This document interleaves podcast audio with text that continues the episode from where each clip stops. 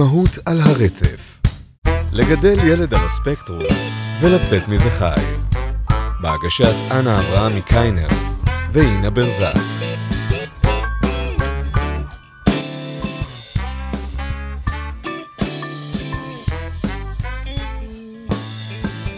טוב. אז שלום, אינה, מה שלומך? היי אנה, הכל בסדר? ככה היום זה, אני מרגישה סוף סוף באמת התחיל החורף. אז מבחינת הטיימליין שלנו ביקום היום 15 לנובמבר 2020, זה אמור להיות איזשהו שבוע יחסית שפוי בחיינו, חוץ מהגשם. נקווה שאכן כך הוא ייגמר, מבחינת כל ההתערבויות קורונה ווירוסים וכאלה. על מה תרצי לדבר היום? היום אני חושבת שאנחנו נעשה סדר בכל המושגים שסובבים אותנו, והם חלק מהמציאות שלנו, אבל לגמרי נשמעים סינים לאנשים שאין להם ילדים מיוחדים. אז אני חושבת שכדאי שנעשה סדר עם כל המושגים הגדולים, החיצוניים, וגם המושגים שבו אנחנו זורקות בינינו ככה לבין עצמנו. נכון, ומפחידות לפעמים אנשים בני תמותה מהצד, גם אני ושי עושים את זה, כאילו רוב הזה, וגם זה איזושהי גם בקשה שהגיעה מהמאזינים הנחמדים שלנו, שבעצם אין להם שום קשר למשפחות מיוחדות, חוץ מכנראה, לא יודעת, איזשהו סדומזוכיזם, ולכן הם מקשיבים לנו, והם ביקשו לדעת מה קצת יותר, ולהבין קצת יותר את המושגים. אני חושבת שאפשר להתחיל, נגיד, מתי מתחילים, ממה מתחיל האפיון, או כמו ברוסית היה זה שיר שלימדו אותנו, שצ'וונת שנאצה רודינה, זה כאילו ממה מתחילה המולדת, אז ממה מתחיל הסיפור המהמם הזה, שיש לך ילד קטן חמוד, שקצת שונה, ואתה כאילו אני, מתכחשת בתוקף לזה שמשהו אשכרה לא בסדר, ובעצם מה קורה? איך מתחילים? אז זהו, אז מתי מתחילים לשים לב? בעיקרון, תמיד צריך להיות עם קצת יד על הדופק, לא תמיד גם שמים לב, זאת אומרת, יש דברים שיש ילדים וסיפורים שילדים מתפתחים לגמרי רגיל, הכל בסדר מבחינה פיזיולוגית, מבחינת יצירת קשר עין, ויכולים להיות איזשהו עיכובים שפתיים. אבל בכל מצב של עיכוב התפתחותי, פשוט כדאי לקפוץ לרופא ולראות מה קורה עם זה. זאת אומרת, לא צריך להיות בלחץ היסטריה, אבל בוא נגיד ככה, אם הילד הגיע לגיל 3 והוא לא מדבר, הוא לא יוצר קשר עין, ויש לו כל מיני אובססיה. אז זהו, זה משהו מאוד כללי, תני לי לקטוע אותך כבר עכשיו. זה מה, נגיד... נכון, זה מאוד כללי, אבל זה שלושת היסודות שאליהם אנחנו, שסביבם, ואני חושבת שגם כל הורה, יהיה לו קל יותר ככה לשים את עצמו, אוקיי? בואו ניקח את התקשורת, את הקשר. אז זהו, בואי נדבר על ההבדל. ואת השפת גוף. בואי נתחיל לדבר מהעניין הזה של ההבדל בין לדבר לתקשורת. כי למשל דוד לא דיבר, אבל איתי, אבל הוא היה מאוד תקשורתי, איתי ועם הבני משפחה. מה זה תקשורת? בעצם גם כשהתחלנו עם כל הבירורים וכל הדודים ודודות מסביב אמרו, מה הוא בסדר, יש לי את הבן דוד הזה, לא דיבר עד גיל 5, היום הוא רופא וכל הסיפורים האלה, ובעצם ההבחנה הזאת שהיינו צריכים לעשות בין האם הוא מדבר לבין האם הוא מתקשר, זה משהו חדש, אני אתן דוגמה שהקלינאי תקשורת במכון להתפתחות הילד עשתה לנו, שזה היה בערך הדבר היחידי הטוב שקרה לנו במכון להתפתחות הילד, בעצם היא שאלה אותי, איך את יודעת שהוא רעב? אז אמרתי לה, או שזה כאילו לפי שעה מסוימת אני מגישה לו ומציעה לו אוכל, כי אני יודעת שהוא אמור להיות רעב, הוא היה בן 2 אז, או שהוא הולך למטבח ונעמד ליד המקרר. מבחינתי זאת הייתה תקשורת. ומה שהיא הסבירה לי שזאת לא תקשורת, זה משפחה חמה ואוהבת. מישהו ילד שניגש למקרר ועומד שם, ואז מזה אמא מבינה שכאילו צריך להביא לו אוכל, זה לא תקשורת, תקשורת זה אפילו לקחת אותי ביד, ולקחת אותי למקרר, או לעשות עם או איזושהי תנועה, אוקיי, אחד הדברים שבאמת אפשר לשים לב זה עניין של הצבעה. ילדים שהם על הספקטרום בדרך כלל לא מצביעים. יש משהו שקשור בשפת גוף הזאת של זה איזשהו משהו מאוד מאוד מרכזי, וזה אפשר להבחין עוד לפני היווצרות מבוססת של שפה. ילד רוצה משהו, מצביע על זה באמצע, באצבע, ואז הוא מסתכל ויוצר קשר עין עם המבוגר שהוא רוצה שהוא יביא לו את זה. זה ילדים על הספקטרום בדרך כלל לא עושים. יש כאלה שעושים, אבל זה משהו שהוא מאוד, מאוד מאפיין. זהו, זה... כי בשביל ש... זה כלל אצבע מדהים. זה דורש בעצם... כאילו, מצחיק, אבל זה כלל אצבע ממש... זה כלל אצבע ממש ממש טוב, כן. אז אם הילד לא מצביע, אז זה יכול להיות אחד הסממנים להרים טלפון למכון להתפתחות הילד ולקרוא אותו. אז זהו, גם ככה, עד שתגיעו לשם, יעבור לפחות חצי שנה. אני זוכרת. יש לכם זמן להתאבד. אני זוכרת שרק בתחילת כל הבירורים של דוד, כשעוד הייתי עמוק עמוק בהכחשה, נסענו לאיזושהי חופשה משפחתית, והיה שם חדר אוכל, וראיתי ילד קטן מדוד, נכנס לחדר אוכל, ועושה לאמא שלו, זה.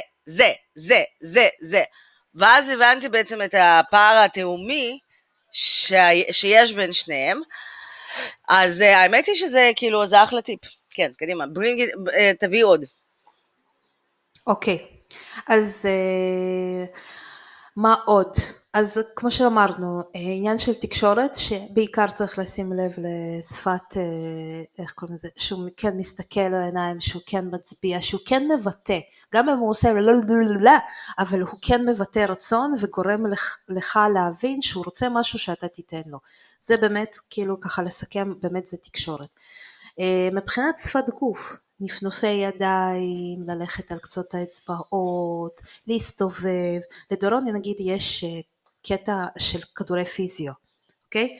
שמה לידו כדור פיזיו, אין מצב שהוא פשוט לא יתיישב ויתחיל לקפוץ עליו, לא משנה מה הוא עושה בעצם, כאילו זה מין תגובה אוטומטית כזאת, אז אומנם אין לו את התנועתיות, החזרתיות הזאת, אבל זה כן מתבטא אצלו בדברים מסוימים, אז נגיד כשדורון הוא על פיזיו, אז הוא מאוד מאוד, יש לו את התנועתיות החוזרת, הוא יכול לקפץ בלי סוף במשך איזה 20 דקות חצי שעה,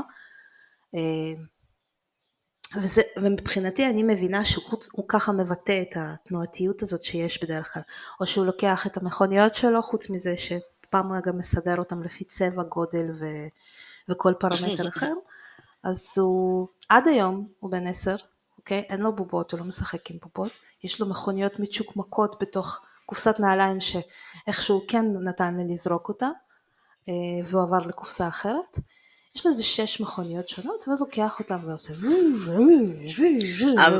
ואז קופץ בכל מקום. אבל זה מה שמכוניות עושות, אני לא מבינה, כאילו, מה הבעיה עם זה? כן, אבל, נכון, אבל זה לא, זה משחק שלא מתפתח. זהו. זה משחק שהתחיל בגיל 4, אוקיי? והיום הוא בן 10, אז זה אותו משחק. הוא משחק עוד דברים אחרים, הוא משחק עם אח שלו וילדים אחרים, אבל זה שלו. זה משהו שהוא בתוך העולם הפנימי שלו, הילדי, שזה גם לא השתנה, אז נגיד זה סממן מאוד מאוד ברור של האוטיזם שלו, זה כאילו איזשהו קיבעון מסוים, שהמשחק כאילו בעצם לא מתפתח, משהו שנגיד הפסיכולוגית שלו, שאנחנו כבר נדבר מתי מגיעים לפסיכולוגית, הפסיכולוגית שלו כאילו לימדה אותנו מה שנקרא להרחיב מעגלי תקשורת, אז נגיד הוא משחק עם המכוניות, השלב הבא שההורץ יכול לעשות, זה לנסות להצטרף נגיד עם המכונית שלך, ולהגיד גם אני רוצה כאילו לעשות ז'ום ז'ום, ולראות בכלל איך הילד מגיב, ואז לראות גם האינטראקציה נגיד שהוא עושה בין המכוניות, כי אצלו, נגיד אצל דוד, המשחק הוא מאוד חזרתי, נגיד זה תמיד איזה מישהו נופל לתהום, ומישהו אחר בא ומציל אותו.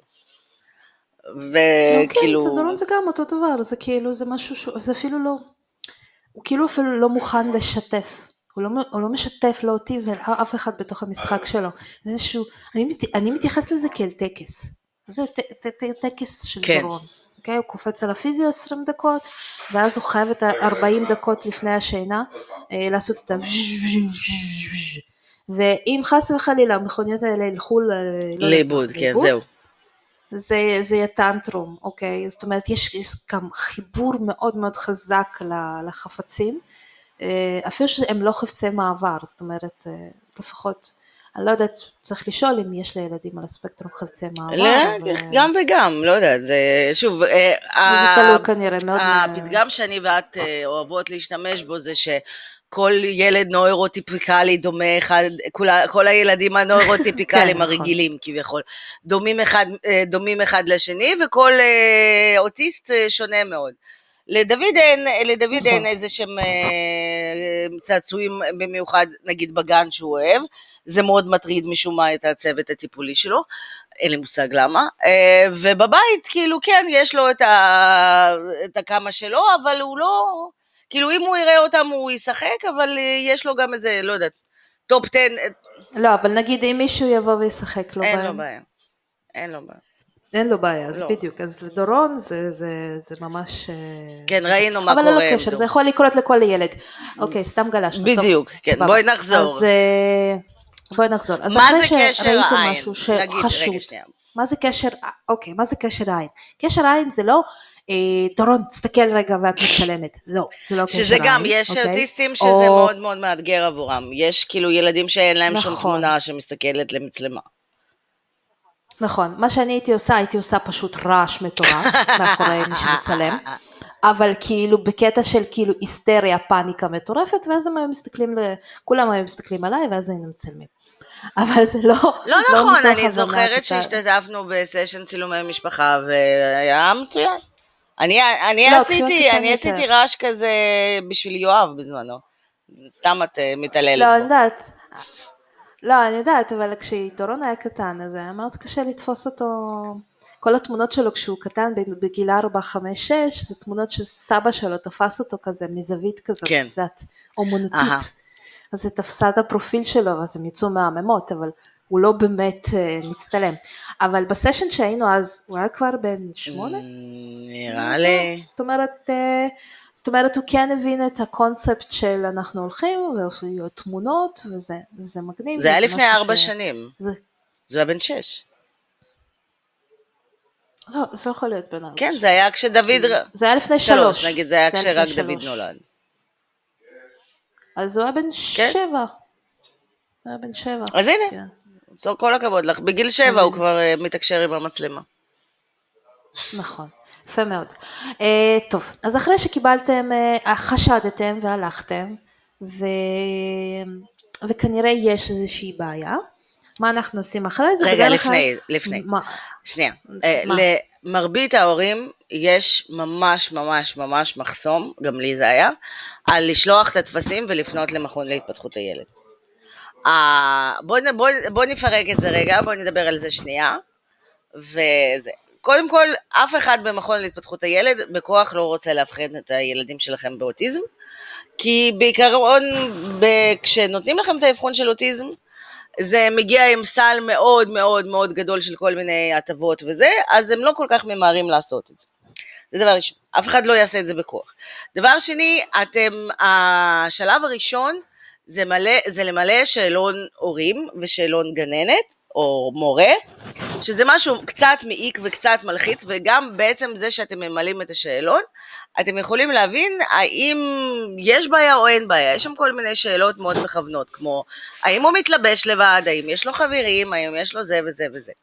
ואז אתם שולחים את זה, ואז אתם מחכים 1.5 חודשים לשיגיבו לכם בכלל, ואז קובעים לכם תור, ואז התור הוא בדרך כלל עוד 4 חודשים, אז בכל מקרה, הדבר הראשון, בבקשה, תמלאו את השאלון הזה.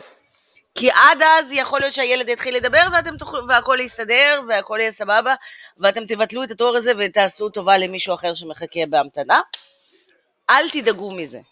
ומה שקורה במכון להתפתחות הילד, זה שיש מנהלת המכון בכל סניף, שהיא רופאה התפתחותית, שהיא קוראת את כל השאלונים, ואז לפי זה היא קובעת את המסלול שאתם תעברו במכון, זה יכול להיות שהוא יתחיל מקליני תקשורת, ואז פסיכולוגית, ואז רופאה התפתחותית, יכול להיות שהוא יתחיל במרפאה בעיסוק, לא יודעת, אבל זה תהליך ארוך, מאוד ארוך, שיכול לקחת עד שנה, ומאוד חשוב להתחיל אותו כמה שיותר מוקדם, בשביל שבמידה וכן, הילד יוכל לקבל את כל הדברים הטובים שבאמת המדינה יודעת ורוצה לתת. אז אל תהיו פריירים. בדיוק.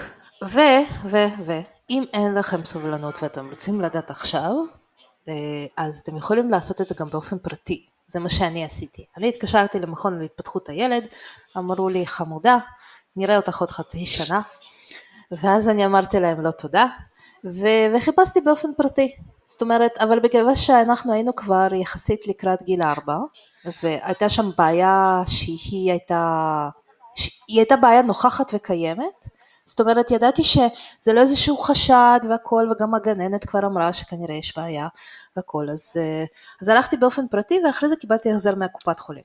אבל מקבלים החזר רק אם הילד באמת אכן נמצא אוטיסט. אם הוא לא נמצא אוטיסט, אתם לא... אז אין לכם אוטיסט, אבל שילמתם עלי כסף. ושילמתם...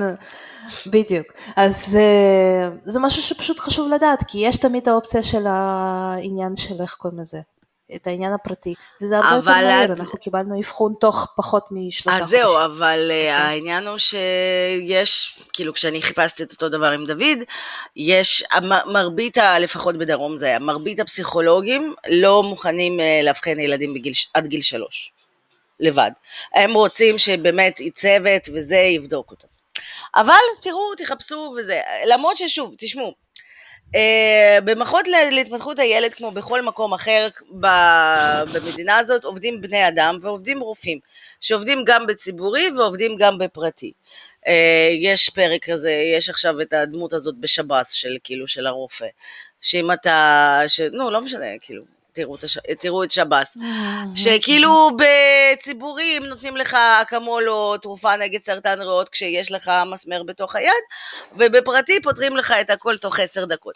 העניין הוא שגם במכונים להתפתחות הילד עובדים בני אדם, וחלקם נחמדים מאוד וחלקם מאוד אדיבים וחלקם מאוד מאוד מקצועיים וחלקם לא, וצריך לקחת את זה בחשבון ולא לפחד. ולהבין שהמכון להתפתחות הילד, במידה ובאמת יש אוטיזם, ובאמת יש איזושהי בעיה, כמו שאינה אוהבת להגיד, הבעיה קיימת, זה לא משנה מה האנשים האלה אמרו או לא אמרו, או מה כתוב על הנייר, למרות שלי היה מאוד קשה לקבל את זה, כשאני עברתי את זה. מה שחשוב, זה מה שיש לילד ואיך אפשר לעזור לו, ומכון להתפתחות הילד זה תחנה אחת מיני רבות שאולי תצטרכו לעבור, וזה כמו איזושהי גלולה שצריך לבלוע. ובמקביל אולי כן לחפש דרך חברים או דרך קבוצות, או לשאול אותנו, או להיכנס לקבוצת פייסבוק שלנו, אמאות על הרצף מדברות, ששם אני גם רוצה לעשות איזשהו אינדקס של המטפלים ואנשים שבאמת אפשר לסמוך אליהם, כמו אולגה מהממת הקלינאי תקשורת שלנו מבאר שבע, שזה בן אדם שאתה פוגש ויכול להרגיע אותך בתור הורה, או בכלל להרגיע, לא רק בגלל מה שהיא אומרת שיש או אין לילד, גם בגלל שפתאום זה מישהו שרואה את הילד והאשכרה רוצה לעזור לו. זה גם לא טריוויאלי. ויכול לעזור לו, בדיוק. אוקיי, אתם צריכים להתייחס לאבחון, ולכל התהליך של האבחון, כמו לתיאוריה. בדיוק. ולטסט, אוקיי? אתם עושים תיאוריה, אתם עושים טסט, אתם יודעים לנהוג? לא. אתם לא יודעים לנהוג, אתם רק רשאים להתחיל לנהוג. אז אבחון זה אתם רשאים, אוקיי, רק עכשיו להתחיל באמת בתהליך הטיפולי. ככה אתם צריכים להסתכל על זה, זאת אומרת, האבחון זה שער כניסה למערכת הטיפולים מבחינתכם, ולכן צריך להתייחס לזה בצורה הזאת, זה פשוט איזשהו שלב שעוברים. מה אתם עושים אחרי זה, ואיזה סוגים של טיפולים תקבלו, או תבחרו, או תעשו, זה כבר תלוי בילד שלכם. ומה שהוא צריך, ואגב, משהו שממש חשוב להגיד, ישראל היא מדינה מצוינת להיות באוטיסט. אבל ממש, נכון, ממש, נכון. אנחנו כל כך, הכי טובה בעולם, אנחנו כל כך גרועים, בכל כך הרבה פרמטרים, אבל משהו שאנחנו כל כך טובים. חינוך מיוחד פה קדוש. חינוך מיוחד פה, מצוין, יש פה הרבה אנשי מקצוע, גם מבחינה המערכת הגדולה, ומשרד הבריאות, וביטוח לאומי, ומשרד החינוך, כל אותם הגופים שיש לנו, 1,800,000 טענות מאוד מוצדקות כלפיהם, כל מה שקשור לחינוך מיוחד, בואי נע, חבר'ה, זה פאקינג VIP, אל תוותרו על זה. הבן שלי, בן 4, הולך לגן של 8 ילדים, יש לו על 8 ילדים, 6 אנשי צוות, כל רגע נתון. יש להם 2 צוותים טיפוליים, 2 צוותים, 2 קלינאיות תקשורת, 2 מרפאות בעיסוק, 2 מטפלות באומנות, 2 עובדים סוציאליים, כלומר, כל אחד מטפל רק ב4 ילדים, הוא מקבל 35 שעות טיפוליות בשבוע. זה משהו לא הגיוני ולא נורמלי, וזה משהו שיכול לקדם את הילד שלכם, וזה לא משנה אם יש לו אוטיזם, או שיש לו איזושהי בעיה בתקשורת קצת, או בביסות חושי, או עיכוב שפתי, או עיכוב התפתחותי. חבר'ה, גן תקשורת זה הדבר הכי טוב שאתם יכולים לעשות לילד שלכם, ובואו גם, בגלל שאנחנו כאלה כנות וזה, בואו לא נפחד, כאילו אחד הדברים שפחדנו בעצם כשהתחלנו לדבר על גנים זה, עם מי הילד שלי יהיה, הילד שלי בסדר, אבל שאר הילדים הם באמת אוטיסטים, סבבה, שאר הילדים הם גם ילדים שיש להם קושי זה או אחר, וגם להם עוזרים, ועל כל מקום שהילד שלכם מתפתח, יש צוות מיומן מדהים, שרק רוצה לעזור לו ולטווח ולפתור בעיות. ועוד משהו, משנה לשנה זה שמיים וארץ, אוקיי? מה שהילד שלכם עכשיו הוא בספטמבר, פה נובמבר, איפה שהוא נמצא עכשיו, ואיפה שהוא יהיה באוגוסט, אוקיי? רוב הסיכויים זה יהיה שמיים וארץ. אז ותאמיני לו שאז אם אתם תגלו ופתאום הוא יתחיל לדבר ופתאום הכל יסתדר ופתאום הכל יהיה מהמם, אז גם אז אתם תוכלו פשוט לקום ולעזוב וכולם יגידו לכם תודה, כי המקומות בגני תקשורת נתפסים בגלל שיש 8 ילדים ובגלל שצריך לעבור בכלל ועדת זכאות שכבר נדבר עליה וזה. בבקשה, בבקשה, בבקשה, בקיצור עוד פעם, תקשו לא לפחד לגשת לאבחון במקום להתפתחות הילד. עכשיו, תספרי לנו מי זאת קלינאית תקשורת, מה היא עושה, ולמה זה בסדר גמור שהיא רוסיה שבקושי מדברת עברית. כי לי זה נגיד קצת הפריע, לא אולגה, אבל היינו אצל קלינאית תקשורת אחרת בהתחלה, שהיא באמת, היא נחשבת עילוי וכולם סוגדים לה באזור הדרום, אבל היא באמת בקושי מדברת עברית. והיה לי מאוד מוזר, למה אני לוקח, איך אני יכולה לקחת את הבן שלי למישהי שצריכה ללמד אותו לדבר, כשהיא בקושי מדברת שפה. אוקיי, אז קלינאית תקשורת, מהשמה, מתמקדת בתקשורת, אוקיי? משמעות הדבר שהיא מלמדת או מראה לילד שלכם, איך בעצם אנחנו מתקשרים עם העולם. זה מתחיל מאותו רגע שהוא נכנס לדלת. קשר עין, להגיד שלום, להסתכל בעיניים, להסתכל על המצח אם זה קשה על העיניים, אוקיי? להתחיל להתיישב בתוך כיסא, לתת יד כשמבקשים משהו, ליצור קשר עין לפני שלוקחים משהו. זה דברים קטנים שאנחנו כל כך לא מתייחסים אליהם, כאילו זה כל כך טריוויאלי מבחינתנו, אבל הילד שלנו באמת שלא יודע. הוא לא יודע לעשות את זה. זה מה שהיא עושה. הוא לא יודע לעשות את זה, הוא לא יודע לבקש משחק, הוא לא יודע איך לחלוק משחק, הוא לא יודע איך לבטא את השמחה שלו לגבי משחק, הוא לא יודע שכשנכנסים לחדר או יוצאים מהחדר, אנחנו יוצרים קשר עין ובעצם אומרים שלום או אומרים להתראות, לא יודעת מה. מתייחסים, כאילו כמו שאת אמרת לי אז, acknowledge the existence, כאילו. בדיוק, כשאח שלו נופל ומתרסק על הרצפה, אנחנו לא עוברים מעליו, אוקיי? וממשיכים לדבר עם אמא, אנחנו עוצרים, מניחים יד על הכתף, יוצרים קשר עין, שואלים אם אתה בסדר.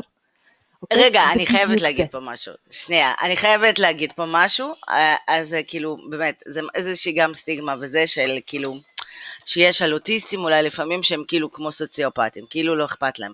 זה לא עניין שלא אכפת להם, הם פשוט לא רואים את זה. אז באמת, באמת, באמת, אנחנו נשים עוד פעם את הלינק של אולגה, שיתפה אותנו איך באמת חווה בן אדם עם ויסות חושי, עם עומס חושי, את העולם, הוא פשוט לא רואה. אם הוא כרגע רואה את אמא, והוא רוצה להוציא משהו מאמא, זה מה שמעניין אותו. הוא פשוט פיזית לא רואה את אח שלו, זה לא שהוא נפל. זה לא שלא אכפת לו. תנסו לתאר את עצמכם במצב של רעב או כאב מוגזם.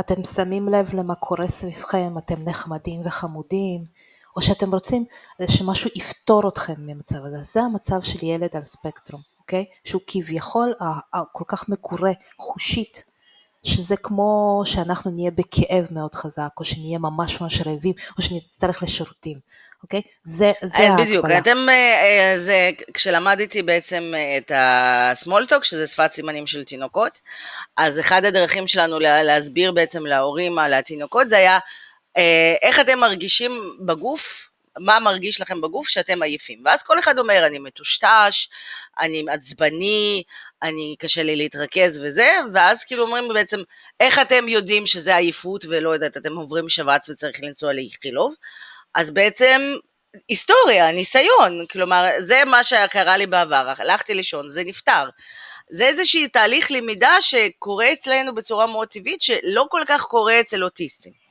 אז בואו זה, עכשיו, נכון. אם כבר מדברים על קלינאי תקשורת, או איזשהו מטפל אחר, כשאתם מגיעים עם ילד, יש, שוב, אמרנו, יש כל מיני מטפלים וכל מיני סוגים, וגם אותו מטפל הוא בן אדם, יש לו יום טוב ויום לא טוב, ויכול להיות שבעלה, כאילו מישהו יצבן אותם, או יתקשרו מהבנק, או הכלב אכלה את הנעליים, לא משנה מה.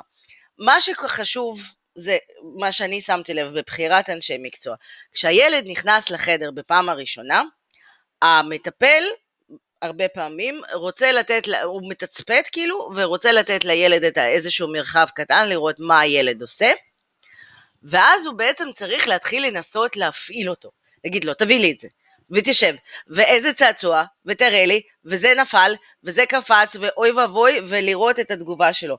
ואם המטפל יושב במשך 35 דקות, ומסתכל על הילד ואומר, אוטו, לא, טוב, כדור, לא, בסדר, זה לא מטפל שאתם כנראה תרצו להמשיך לעבוד איתו, אוקיי? אתם רוצים מישהו אקטיבי שמתאבד, מתאבד, נגיד אולגה קלינאית תקשורת כפרה עליה, תהיה ברוכה אדמה עליה היא דורכת, היא לא נותנת להם לנשום, אצלה באמת גם הכלב שלכם ידבר, אם היא תרצה את זה, בסרצינות, מהרגע שאתה נכנס לחדר, 45 דקות היא לא נותנת, היא לא זזה ממנו, ועד שהיא לא מציעה ממנו את מה שהיא רוצה, שום, כאילו כלום, זה לא יעזור בדין. כאלה אנשים אתם רוצים, אנשים שבאמת רוצים לקדם את הילדים שלכם, במיוחד אם זה בפרטי, ובמיוחד שכל דקה עולה 10 שקלים. לא, זה פשוט מטריף אותי, כאילו, דקה שעולה 10 שקלים, כאילו, זה...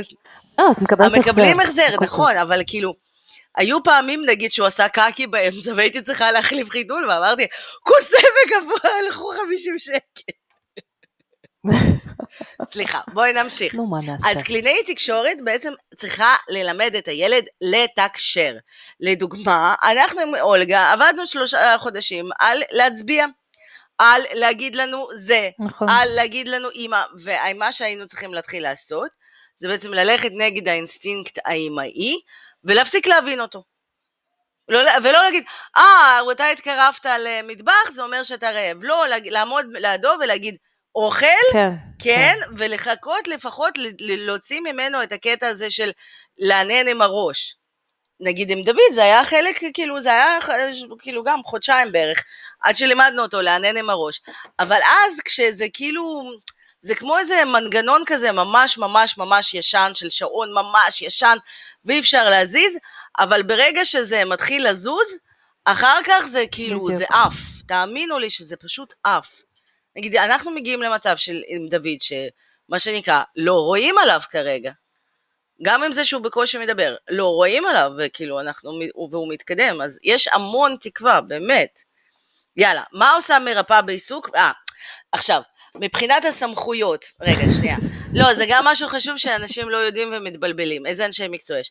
מבחינת הסמכויות ומה קלינאי תקשורת, יכולה להבחן, מותר לה להבחן, אך ורק עיקוף שפתי. היא לא יכולה להבחן לבד אוטיזם, היא לא יכולה לעשות...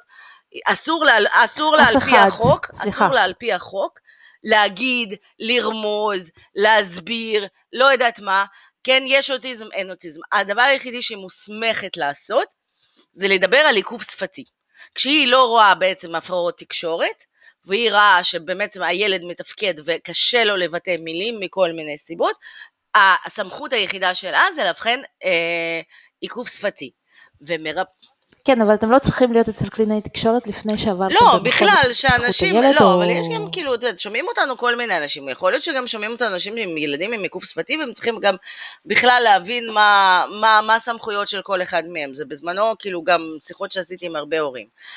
ו... המרפאה בעיסוק מצד שני היא לא יכולה להבחן, אין לה זכות להבחן עיכוב שפתי, היא כן יכולה להבחן בעיות בוויסות חושי. וויסות חושי זה כל מה שקשור למערכת וסטיבולרית, האוזן הפנימית וכן הלאה, וזה איך שהבן אדם חש את הגוף שלו.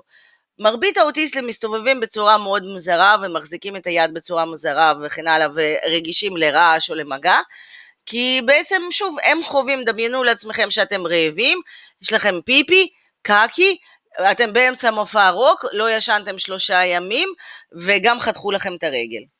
ככה הילד שלכם מתעורר כל בוקר, באמת. והמרפא בעיסוק יכול להבחן בעצם הפרעות בוויסות חושי, ובעצם עובד על דרך לבסט את זה ולעזור את זה, ויש המון מה לעשות. וחלק מהדברים זה מאוד כיפים, זה למשל לשבת בצלחת וסטיבולרית כזאת, זה צלחת מתגלגלת, ולסובב את הילד. הם מתים על זה, ואחרי שהם קמים, פתאום הילד הולך ישר ומגיב ושומע את השם שלו. כאילו לא כל הטיפולים הם מייאשים ומלחיצים ולוקחים המון זמן. חלקם ממש כיפים. נכון? נכון, לא, לחלוטין. אתם לא הייתם בריפוי בעיסוק, נכון? אני אתן לכם דוגמה מהעולם של אריק. אוקיי? הוא סיפר לי. זה כמו קוביית קרח שאת מוציאה מהפריזר, אוקיי? ובהתחלה היא לא נמסה, ואז היא מתחילה, ואז התהליך שלה... כן, מלדאון. זה עובר נקודה בדיוק. כשמתחיל המלדאון, אז התהליך ממש נהיה ממש מהיר, ואתם... אז זה בדיוק ככה בטיפולים, זה כמו... בהתחלה שום דבר לא זז, ושום דבר לא מתקדם, וזה נורא מתסכל, ואז לאט לאט נכנסים לתוך זה, ומתחילים לראות תוצאות. פשוט צריך להתמיד, לא לוותר, ולהיות מאוד סובלניים, אין מה לעשות. וגם לראות בזה את הדברים הטובים. יצא לי לעשות שיחה עם מצטרף חדש לשורותינו, לפני איזה 2 שבועות, כלומר אבא שהבחינו אצלו את הילד, והוא מדוקה והוא מרוסק וקשה לו, ועוד יותר קשה לו עם זה שהוא אמר שעכשיו הוא, כשהוא מבין יותר את הסימפטומים ומה קורה ואיך זה מתבטא, הוא מבין מאיפה יש את זה לילד שלו, אז שזה כאילו ממנו, שגם הוא סוג של, ואז הוא היה מאוד, ואמרתי לו, תקשיב, אתה חייב לראות את זה בצורה חיובית, ובוא, וזה יהיה בסדר, ויש בזה גם דברים טובים, ואז הוא ישב כזה מדוקה, ואז הוא אמר לי, כן, אבל לדעת מה בעצם, זה מה זה כיף, הוא יכול לשבת ולשחק עם עצמו שעות, זה מה זה נחמד. כלומר, הדרך שלכם לראות גם את הדברים החיובים, ולצחוק על המצב, היא באמת דרך ממש ממש בריאה, להתגבר על זה.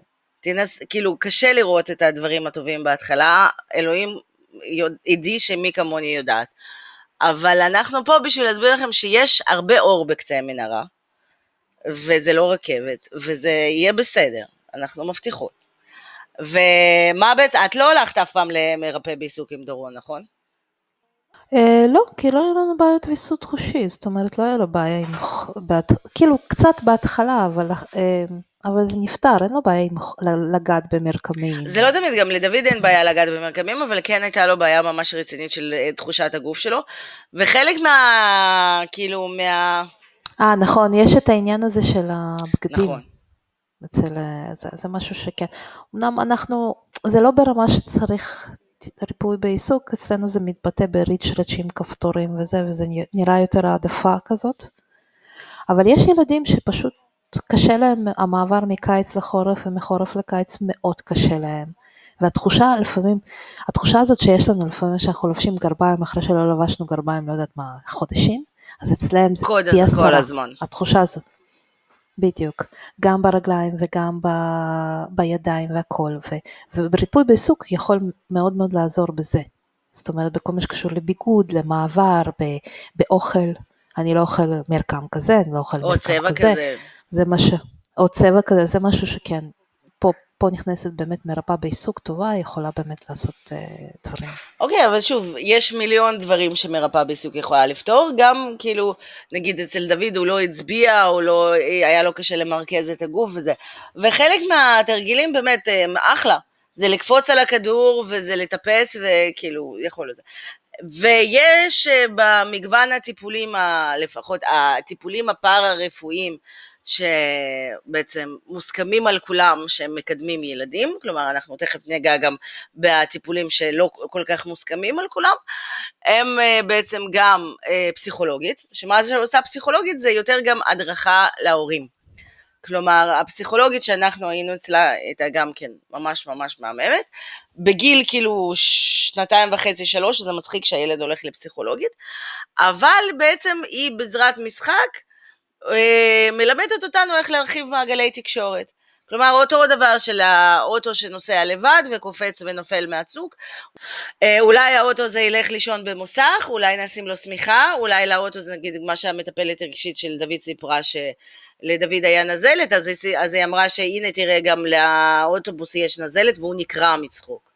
שזה כאילו משהו שנגיד אוטיסטים בדרך כלל לא עושים. כאילו להבין חוש הומור והקשרים.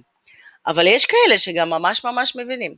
אז הפסיכולוגית בעצם כן יכולה, הפסיכולוגית כן יכולה לעשות אבחון פרטי, וגם פסיכיאטר ילדים, והיא בעצם יכולה לעשות תצפיות, והיא באמת ממש ממש ממש טובה בלעשות הדרכה להורים. כלומר, איך אתם צריכים להתנהג, איפה להתעקש, איפה לוותר, זה משהו שמאוד מאוד מאוד מבלבל את ההורים לילדים על הספקטרום, שזה מצד אחד קשה להם, ומצד שני אתה רוצה לעזור להם, אבל מצד שלישי צריך להתעקש, נגיד דוד, פשוט סתם מפונק. הוא יעשה הכל ויעשה את העיניים הכי יפות והכי כבשה שלו, בשביל לא לעשות כלום. אז נגיד המשימה שלי כרגע זה להפסיק להאמין לו, וכן הלאה. ובכלל, לדחוף אותם, אוקיי? קשה, זה קשה לראות את זה, אבל צריך לדחוף אותם לגבולות שלהם, לא לוותר להם, ולהיות, כאילו אצלנו לפחות, אצלי בבית, הגבולות זה סופר קריטי, זאת אומרת, שדברים צריכים לעשות בצורה מאוד מסוימת, ויש לכל דבר הגדרה, ולא לוותר, נכון, הוא חמוד, והוא קשה לו קצת, וזה וזה וזה, אבל לזכור שאנחנו כאן, בשביל להכין אותו לחיים. בדיוק. כן, בשביל להכין אותו. כל ההתעקשות שאתם בעצם עושים עם הילד הרגיל שלכם, נגיד על לקום ולצחצח שיניים ולחגור חגורה ולעשות דברים שהוא לא רוצה לעשות, וכל הפעמים האלה שאתם רוצים לוותר לילד עם הבעיות, דווקא שם צריך כאילו להתעקש הרבה יותר, וגם אני חטאתי בזה, וגם אני כאילו עכשיו צריכה, הנה אני כאילו ממלמלת לעצמי את חוקי אינה, כמו חוקי מאו, של מה שלא יהרוג אותך אתה אמור לעשות לבד לעזאזל. ווואלה, הוא יודע לעשות פיפי לבד, הוא יודע לרדת מסולם המיטה של אחותו לבד, ואני לא צריכה לרוץ וכל פעם לקפוץ לו, וזה נורא נורא קשה, באמת, אנחנו הכי מבינות את זה, אבל אנחנו כאן הכי הרבה בשביל להזכיר לכם של כאילו, אתם לא תמיד תהיו פה, ואתם לא רוצים לנגב לו את התחת כשהוא יהיה בן 16. ואם אתם לא רוצים לנגב לו את התחת כשהוא יהיה בן 16, כדאי שתתחילו לתרגל את זה וללמד אותו בגיל 3 ו4 ו5. כי אחרת זה לא נפתר, כאילו מה שילדים רגילים בסוף זה מתאזן ומשתפר ואיכשהו מוצא את זה, וזה אצל אוטיסטים יכול להיות שזה לא יקרה, ואצל אוטיסטים יכול להיות שגם בגיל 12 ו-13 תצטרכו לקנות לו שוקולד בשביל לשכנע אותו ללבוש גרביים. נכון. אז כמו שנגיד יש לי גם מכר שיש לו ילד די גדול כבר, עם אוטיזם בתפקוד נמוך, שאומר, כאילו, הוא עושה בדיוק את מה שהוא עשה כשהוא היה בן 4, אבל במקום 10 כאילו יש 90, אז עכשיו הוא לא יכול לגור בבית, הוא גר במוסד, כאילו, כי הוא כל הטנטרומים וכל הזה, או כל הדברים החמודים של לרוץ לבהרום בבית, זה כאילו, הוא עושה את זה כשהוא בן 20, והסליחה, אנחנו צוחקות כמנגנון הגנה כמובן, כן? כן. זה הזמן שלכם להשקיע, ואנחנו יודעות שזה קשה, ואנחנו פה, ואנחנו נשמח לדבר ולתמוך נפשית בכל אחד, אבל אנא, אל תוותרו על עצמכם ולעצמכם ועל הילדים. תהיו קשים, תזכרו, לא יודע, תתחברו לשורשים רוסים. הנה, איך את עושה את זה לעזאזל? באמת, אני לא יודעת. אני היום שכנעתי את דוד לעשות פיפי בעציץ, כי הוא לא רצה לעשות פיפי. עזוב, כל הסלון שלי היה מלא פיפי. כי הוא לא יודע לכבד עדיין. אבל לפחות קבענו את הקטע הזה שקמים בבוקר עושים פיפי. זהו, אני מאז הקורונה, זה מלחמות עם דורון, עכשיו לא יודע, תיקח לי לפחות חודש להכניס אותו לשגרה, ואז היה עוד פעם סגר. הקטע של הבקרים זה מאוד... זה קשה. מאוד בעייתי אצלנו, מאוד קשה. אצלנו לפחות, הוא מאוד קשה לו לקום, מאוד קשה לו להתעורר, ובהתחלה הייתי מאוד נוקשה איתו, והייתי מתעקשת, והיום אני פחות, זאת אומרת, כאילו... אז גם אותך שברו? בבוקר כן, כי אני לא יכולה שכל יום יתחיל בכעס, וזעם, ובכי, כי זה מגיע לרמות כאלה, כי זהו, אז היום אני מאירה אותו, ואני מלבישה אותו, אוקיי? אפילו שהוא יודע להתלבש לבד, והכסות הכל לבד, אבל בגלל שהוא כאילו זומבי, הוא לא מבין כלום. אז זהו, אז אני מלבישה אותו, בבוקר אני עושה הכל בשבילו, חוץ מלשים לו את הנעליים. אבל אין מה לעשות, צריך לוותר שם גם בדברים מסוימים. אבל כשהוא קם לבד, הוא עושה את כל הדברים האלה לבד, אבל הבוקר, אין, אני לא יודעת. אבל מה המנטרה שאת אומרת לעצמך? באמת, אני צריכה את זה הכי... אני פשוט נושמת, באמת, אני נושמת, והוא גם שם לב לתנועה הזאת. ופעם האחרונה שעשיתי את זה, הוא אומר לי, טוב טוב אמא, בסדר, אני עושה את זה. זהו, רציתי להגיד לך, את לא יכולה להגיד שאין לו אמפתיה, הנה, באנו אליכם, דוד שגיע לו את הצורה, מה דורון עשה, הוא בא אליי ואמר לי, וואלה, לא יודע איך את חי איתו, אני הייתי הורג אותו, מה זה אם לא אמפתיה, מה זה, מה נסגר איתך, בן אדם הכי אמפתי, יותר אמפתי מרוב האנשים שאני מכירה. לא, יש לו אברקות, דורון הוא אחלה, הוא באמת, הוא אחלה. כאילו, זה אשכרה שלדון קופר, כאילו. כשלומדים לו להכיר אותו, זה פשוט כאילו אין מציאה של בן אדם. וגם, שוב פעם, תקשיבו, כמה יש מסביבכם לכל אחד מכם. מישהו שעבדתם איתו, מישהו שהיה בוס שלכם, מישהו שאתם מכירים מהצבא, עמדתם איתו במכולת, שלא הוא ולא אתם לא יודעים שהוא אוטיסט, אבל הוא אוטיסט. יש כל כך הרבה רמות, ופעם לא היו מאבחינים את זה, וכמו שגם אנחנו שומעים הרבה שמאבחינים את הילד, ואז אבא או אמא מאבחינים את עצמם בעקבות זאת, כי מתחילים כאילו להבין את השפה, ולראות את הסממנים ואת הסימפטומים, וזה לא חייב להיות סוף העולם, יכול להיות שזה, וגם לאוטיסטים האלה, זה כמו שאמרתי לחבר הזה, אמרתי גם אתה וגם שי, מצאתם אחלה נשים, ושלא רק יודעים להתמודד עם זה, שמוכירים את זה, אני לא הייתי יכולה לחיות עם בן אדם, כנראה שהוא לא אוטיסט, הוא היה מתאבד מכמות הדברים שאני אומרת, אם הוא היה שומע את הכל, ולכל סיר יש מכסה, וזה לא אומר שלילד או ילדה שלכם, לא תהיה זוגיות, ולא יהיו חברים, כי אם תשקיעו בה עכשיו, ותלמדו אותו איך לעשות את ה... משחק הזה, וכמו שאתם עושים גם עם הילדים הרגילים שלכם, מה זה להיות נחמד, ומה זה להיות טוב, ומה זה להיות חבר טוב, ומה זה להיות בן משפחה טוב, אותו דבר, רק קצת יותר נוקשה ועקבי, עם אוטיסט, כנראה שזה כאילו שוב, זה יביא אותו למצב שהוא יהיה, מה שנקרא, חבר מתפקד בחברה, ומה עוד אנחנו יכולות לרצות בתור סובייטיות? לא, לגמרי. זה כאילו, זה כמו להכניס שורת קוד, צריך לעשות אותה כל פעם מחדש, אוקיי? אז זה ממש זה, ואני כל הזמן מדברת איתו על זה. אני אומרת לו, זה לא, כרגע זה לא משנה אם אתה לא מרגיש. Fake it until you make it. נכון. כרגע אתה מחייך, כרגע אתה יוצא, כמו שחייכו את דקסטר. וואי, לא, באמא שלך לא, אל תשבי, זה אוטיסטים לדקסטר, נו, באמא שלך.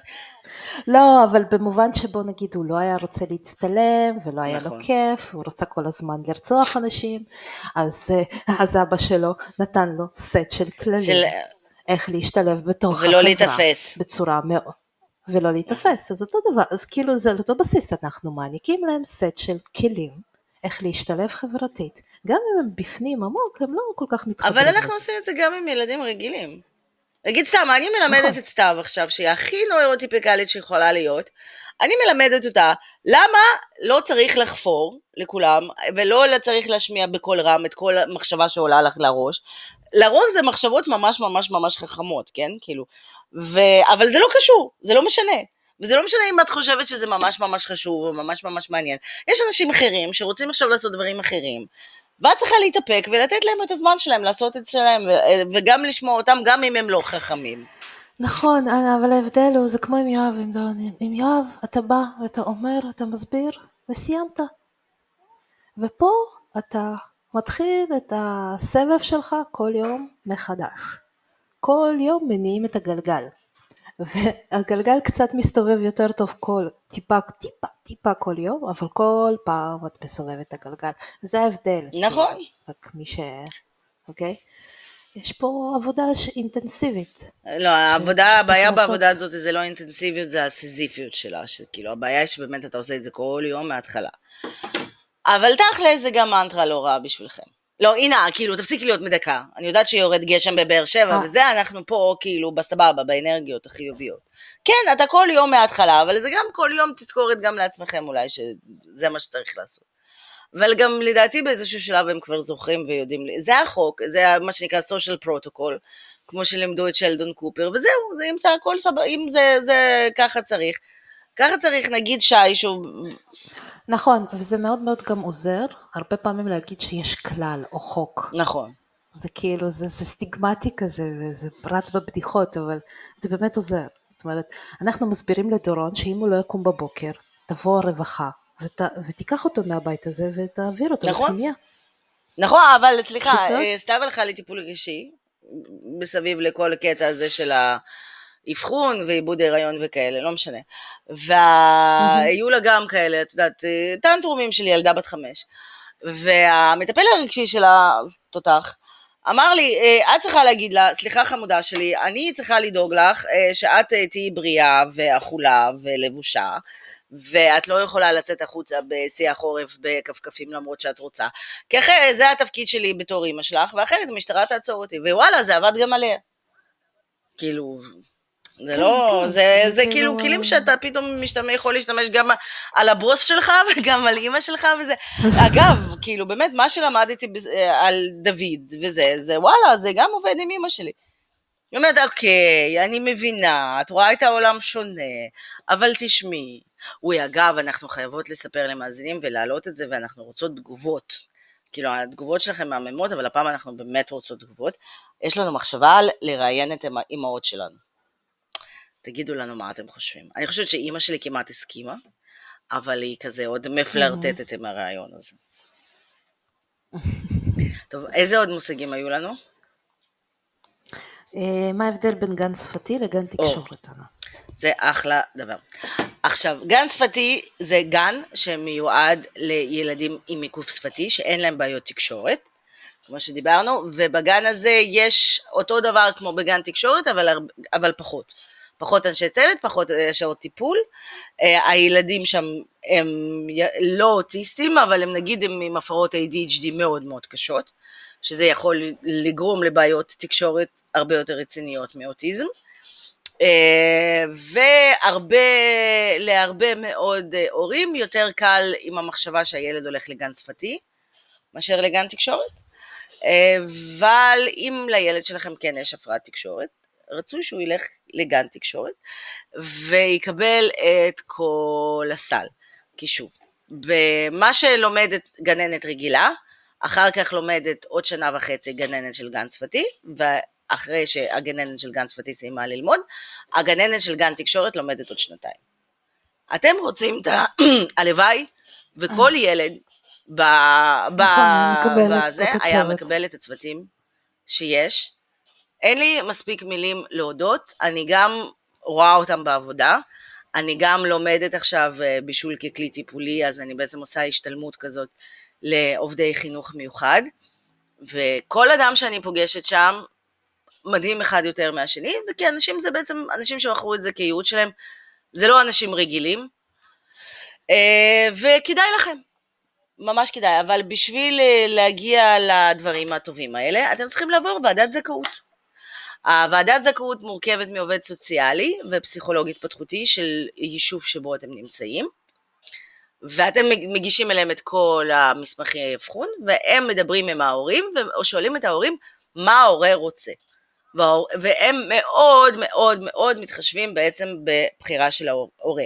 להורה יש בעצם שתי אפשרויות, או מסגרת חינוך מיוחד, או מסגרת רגילה עם שילוב. הנה לדוגמה בחרה את המסגרת הרגילה עם שילוב, ואני בחרתי מסגרת חינוך מיוחד. בואי תספרי לי למה את בחרת את המסגרת הרגילה. קודם כל אני התייעצתי עם אנשי מקצוע, זאת אומרת, גם לא עשיתי איזושהי בחירה גם על דעת עצמי, וגם לפי המלצה של התקשורת וגם לפי המצב שבו דורון היה בסוף גן חובה, שהוא כבר דיבר ותקשר, והיה לו אמנם בעיות במעברים, אבל הוא לגמרי בעצם יכל להשתלב בתוך כיתה רגילה. ואומנם זה היה קצת מאתגר בכיתה א', הייתי כל שבוע בבית ספר. למה בעצם? הפרעות, התקפי זעם, הפרעות בשיעורים, וכחנות, כל מה שבדור הקודם היה נחשב כילד לא מנומס חוצפן. ואימא שלו לא בסדר. ואימא שלו לא בסדר, כן. אז זה כאלה. ולאט לאט זה בכיתה ב' וג' זה התמתן, ובאמת היום אנחנו כבר כמעט שלא חווים את זה. והבחירה שלי הייתה מתוך מקום שבו אני רוצה שיקדם אותו, אוקיי? שייתן לו בעצם את הכלים, ויראה לו בעצם את מה איך צריך. אז לכן אני בחרתי בגן, בכיתת שילוב. שלא לדבר על זה שזה גם מאוד מאוד תלוי איפה אתם גרים. נכון. זאת אומרת, אני יודעת שאצלנו נגיד, הכיתת תקשורת שהציעו לי כאלטרנטיבה, היא פחות מומלצת לפי הקלינאי תקשורת שלנו. אוקיי? אז יכול להיות שאם הייתי חיה באזור אחר בארץ, יכול להיות שכן הייתי מכניסה אותו לכיתה א' לכיתת תקשורת, ואז הוא היה משתלב אולי בהמשך בכיתות רגילות. אבל ספציפית מאיפה שאני נמצאת, אז ההחלטה הכי טובה הייתה לשלוח אותו לכיתה רגילה, בשילוב מורת שילוב, שזה מורה שעובדת איתו פעמיים בשבוע על חלקים החברתיים, וכל מיני איך מדברים עם חברים, איך פותרים בעיות, איך לא מתחצפים למורה. למה לא מתחצפים למורה? למה לא מתחצפים למורה? שצריך לכבד את האנשים שהם מבוגרים ממך, שאתה לא יכול לדבר איתם, כאילו הם החברים שלך וכל מיני כאלה. ובמקביל יש לו סייעת צמודה אליו, מהבוקר, מאותו רגע שבהתחלה הוא היה בבית ספר אחר, אז היו לו הסעות. מאותו רגע שהוא נכנס להצעה, ועד אותו רגע שהוא מגיע הביתה, הייתה צמודה אליו סייעת, וגם בהתחלה הייתה ממש צמודה, ואחרי זה לאט לאט, היום היא כזה צופה עליו מרחוק. ועוד סטיגמה, בואי נשבור עוד סטיגמה, נגיד אמא שלי וגם זה. יש עכשיו מלא ילדים עם סייעות, מכל מיני סיבות, שוב פעם ברוך השם, כאילו, אלרגיות, בדיוק, יש אלרגיות, יש סייעת בגלל ויסות חושי, יש מכל מיני סיבות. העניין הזה של ילד עם סייעת, זה משהו מאוד מאוד נפוץ, אתם לא צריכים לפחד שהילד שלכם יראה מוזר, וכולם ישאלו מי זה הדודה המוזרה הזאת, הכל סבבה, כאילו. לא גם, זה כל כך נפוץ שבבית ספר החדש, אפילו אף אחד לא שאל, זאת אומרת, אצלם יש מלא ילדים משולבים, וכמעט בכל כיתה יש סייעת, והילדים רואים אותה כחלק מהצוות החינוכי, זאת אומרת, היא באה לשם כביכול בשביל הכיתה. בדיוק, ואין שום סטיגמות ואף אחד לא מציק לדורון ואומר לו, הנה אתה מוזר, אתה מסתובב ממישהי, נכון? ממש לא, זאת אומרת, ואין נורא פחד. נכון, בדיוק, בואי נדבר בצורה גלויה על כל הסרטים שלו. אנחנו הרי פה בשביל להגיד מה שאנשים מתביישים, זה לפחות התפקיד שלי בחיים, ככה אני מרגישה. זה מה שחשבנו עליו, זה המחשבה שאת חוברת, שהילד שלך פריק, וכל האחרים יגידו, אתה פריק וזה, אז לא, אז זה פשוט לא. כמו שנגיד בפינלנד, לכל ילד, כל ילד, יש לו איזושהי תמיכה של חינוך מיוחד. אז אף אחד לא מיוחד. כי לכל ילד יש איזשהו קושי. אז בקיצור, לא לפחד ממשלבות, סייעות וכן הלאה. יש להם איזה קליקה בבית ספר, הם עובדים לרוב ממש ממש טוב. מה שאתם כן צריכים להבין על הסייעות האלה, זה שבעצם הן עובדות עירייה. לא נדרש בעצם שום דבר בשביל להיות סייעת, כלומר אתה פשוט ניגש לעירייה והופך להיות סייעת, אני לא בטוחה אם בודקים, נגיד תיק פלילי וכאלה, לא נראה לי. לא נדרש, לא בגרות מילה ולא שום השכלה. אז כשאתם בוחרים באופציה הזאת, אתם צריכים להבין שיכול להיות שיהיה לכם מזל פסיכי, וטיפלו על מישהי מהממת, כמו שאינה הייתה, או מישהי שאני מכירה מהבית ספר דמוקרטי בערד, שהייתה גננת כל החיים, פשוט נמאס לה, וכאילו היה לה קשה, והפכה להיות סייעת, והיא קידמה את הילד שעבדה איתו שם יותר מכל פסיכולוג שהיה יכול להיות, ויכול להיות שאתם טיפלו על מישהו, שאתם טיפלו. כמו שאנחנו נפלנו, נגיד, בכיתה א', היה לנו סייעת מזעזעת, וזה היה אחד הסיבות למה השנה הזאת הייתה מזעזעת. וברגע זה, אל תעשו את הטעות שלי, אל תחכו. באותו רגע שאתם רואים שאין קשר, טוב. אוקיי, אז מה שחשוב לזכור זה שסייעת היא העוגן הרגשי של הילד שלכם. היא לא אמורה לחנך אותו, היא לא אמורה למשמע אותו. הדבר היחיד שהיא צריכה לעשות, היחיד, זה להכיל אותו עם ה' וכף.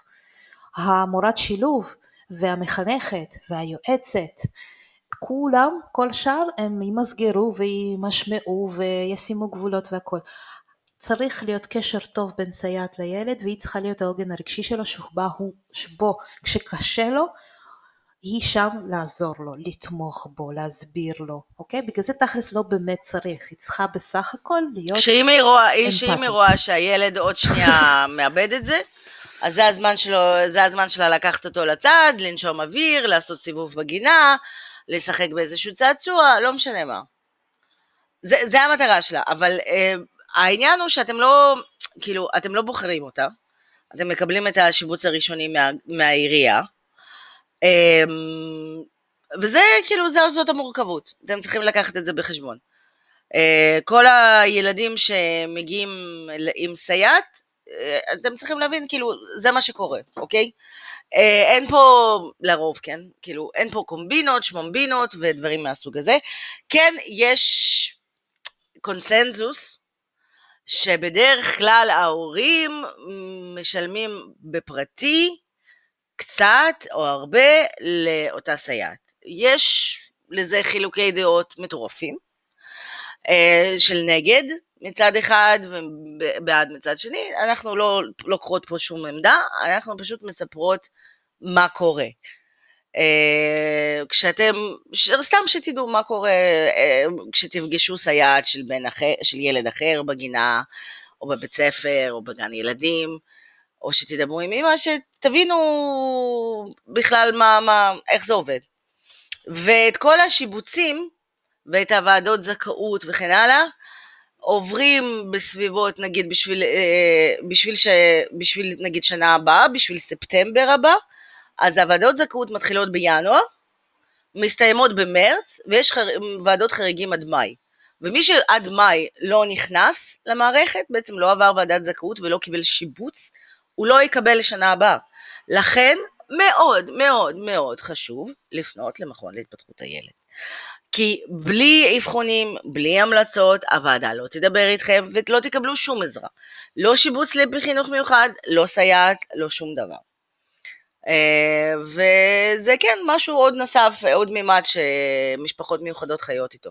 גם הלחץ הזמן הזה וגם היוודאות. אני למשל ידעתי באיזה גן דוד יהיה, והכרתי את הגננת שלו בסוף אוגוסט, ממש שבוע לפני תחילת הלימודים.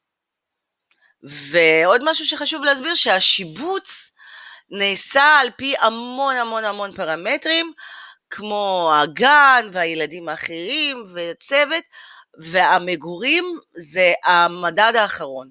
כלומר, יכול להיות, אני למשל, הגן של דוד נמצא בשכונה אחרת בתל אביב, של איזה 20 דקות נסיעה, אבל באותה הזדמנות זה היה יכול להיות גם מתל אביב לכפר סבא. כלומר, לקחתי את זה בחשבון שזה יכול לקרות.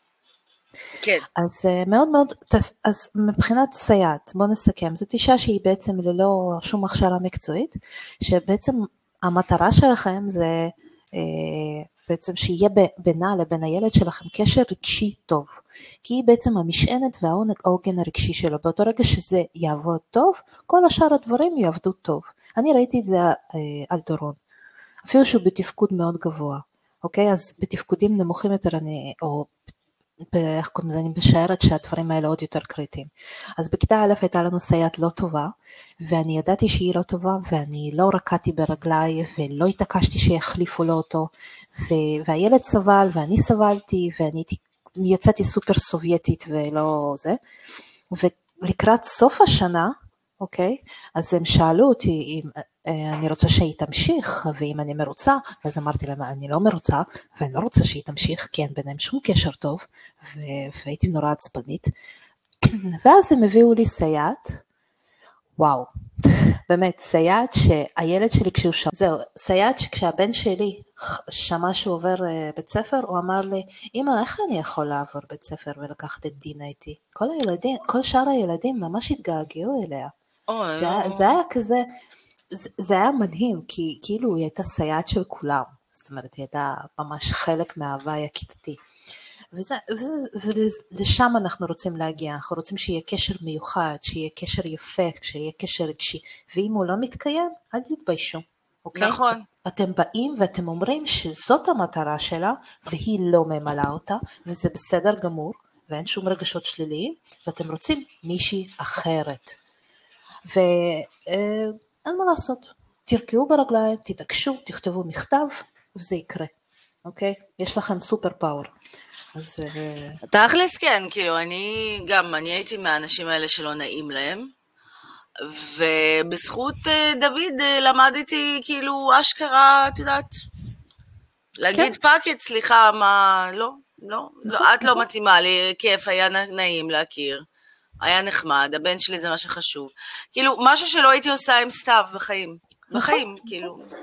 פשוט כאן זה הופך להיות ממש הרבה יותר קריטי, אז כאילו אין לך ברירה. אז הנה עוד כוח על שאתם רוכשים. זה גם כל העניין הזה של הבירוקרטיה, וואו, אתם תהיו אלופים, שחבל על הזמן. כל החברים יבקשו מכם לפתור את כל הבעיות שלהם בביטוח לאומי, כאילו, כי אתם תהיו אלופי בירוקרטיה. אבל שוב, ההמלצה הנוספת שלנו, עוד פעם, ברגע שיש לכם חשד, אנא, תמצאו חבר, שכן, מישהו שאתם מכירים מהשכונה שלכם, מהקהילה שלכם, שעבר משהו כזה שיעזור לכם. אתם לא מוצאים אחד כזה, תפנו אלינו, אנחנו נעזור, אני נשבעת שאנחנו נעזור, אפילו באנונימיות, באמת. זה מאוד מאוד מאוד חשוב שיהיה מישהו שיגיד לך, אבל אתה כן צריך לשלוח את הטופס לביטוח לאומי, ובשביל לקבל את התו נכה, אתה צריך למלא את זה פה ופה. ויש את עמותת, אל תעברו את זה לבד, בקיצור, זה מה שאני רוצה להגיד. אל תעברו את זה לבד. ויש את עמותת עלות, שהם מדהימים ואלופים, והסיבה של הילדים שלנו מגיעה כל כך הרבה, ולכל עיכוב אחר לא, זה בזכותם, והם גם תמיד שמחים לעזור, ויש הרבה מאוד מאוד מאוד מעגלי תמיכה ועזרה, בקבוצות פייסבוק וכן הלאה, של כאילו גם לשאול שאלה מאוד נקודתית של איך אני ואיפה אני ממלאה את הטופס לקבלת תו נכה, לבין מה אני זכאי ומה אני לא זכאי, ואיך אני מקבל את הסייעת ואת המשלבת ואת הזה, ועם מי בעירייה אני צריך לדבר, כי בכל עירייה לפעמים יש איזשהו שוני בתפקידים. אל תפחדו, תחשבו שאתם לבד ואתם יחידים. יש אלפי משפחות בישראל, שעברות את זה ועברו את זה, וכמו שאורטל אמרה, בקרוב נהיה הרוב, וכאילו, באמת, את יודעת, זה דרך שאימא שלי מתמודדת עם זה. היא אמרה לי את זה לפני איזה חודש, היא אומרת לי, את יודעת, אינה, אני הבנתי שהם העתיד. כאילו, זה היה כזה יפה. אבל אני לגמרי מסכימה איתה, תקשיבי, פעם, היינו צריכים את כל היכולות התקשורת שלנו בשביל לשרוד בשבט. למה היינו צריכים שבט? כי היה צריך להרוג את הפומות ואת היגוארים. הרגנו כבר את כל הפומות והיגוארים. לא צריך שבט, אתה כן צריך להיות לבד עם היכולות שלך והתקשורת, כאילו, ולהתרכז במשהו. נכון, אבל תינוקות עדיין צריכים חיבוקים. בוודאי, אנחנו פה לא, זה סליחה רגע, למה אנחנו הולכות, הנה, בנוגע לחיבוקים ונשיקות, אפרופו אימהות, לא, אתם חייבים להצביע, בבקשה, תצביעו, ותגידו לנו שאתם רוצים שאימא שלי תבוא להתראיין, וואו, זה יעשה לכם חיים, חבל על הזמן. אימא שלי עשתה איתי שיחה, ממש, לפני שבוע וחצי. אמר לי, אנה, אני יודעת מה הבעיה של דוד. אמרתי לה, אוקיי, זה כבר מתחיל טוב. מה הבעיה של דוד? אומרת לי, את אוהבת אותו יותר מדי. את מאובססיבית עליו, את חושבת שהוא תינוק שלך, יש ביניכם קשר מטורף, פשוט כיף לו להיות תינוק ולא לגדול, וגם כיף לך שהוא תינוק. זהו. תשמעי, יש בזה משהו. הנה. באיזושהי רמה, 10%, לא? מה זאת אומרת יש בזה משהו? כן, אני אוהבת אותו, כן, אני דואגת לו אולי קצת יותר ממה שהייתי דואגת לסתיו. אבל כאילו, את מבינה שזה, אמרתי לה, זה כאילו, זה פעם היו מאשימים את אמהות שבאוטיזם של הילדים, כי הם לא היו נחמדות אליהם, עכשיו את כאילו, את מאשימה אותי בהפוך. כולם צריכים חיבוק, גם האוטיסטים צריכים חיבוק. פשוט לפעמים קשה להם להכיל אותו ולקבל אותו מבחינה תחושתית, גם האוטיסטים רוצים לשחק, ורוצים להיות נאהבים, ורוצים לאהוב, וחשוב להם, והם נפגעים ובוכים אותו דבר, הם אותם אנשים, פשוט אני כן חושבת שזה איזשהו צד אחר, צד נוסף או אחר או הבא של אבולוציה, באמת. אין כבר צורך בשבטיות הזאת. אין, אנחנו במיוחד בקורונה, תשמעי, הרי קורונה זה חגיגה לאוטיסטים. כל ה-social distancing ולהיות לבד עם עצמך מול טכנולוגיה, כאילו באמת, מה?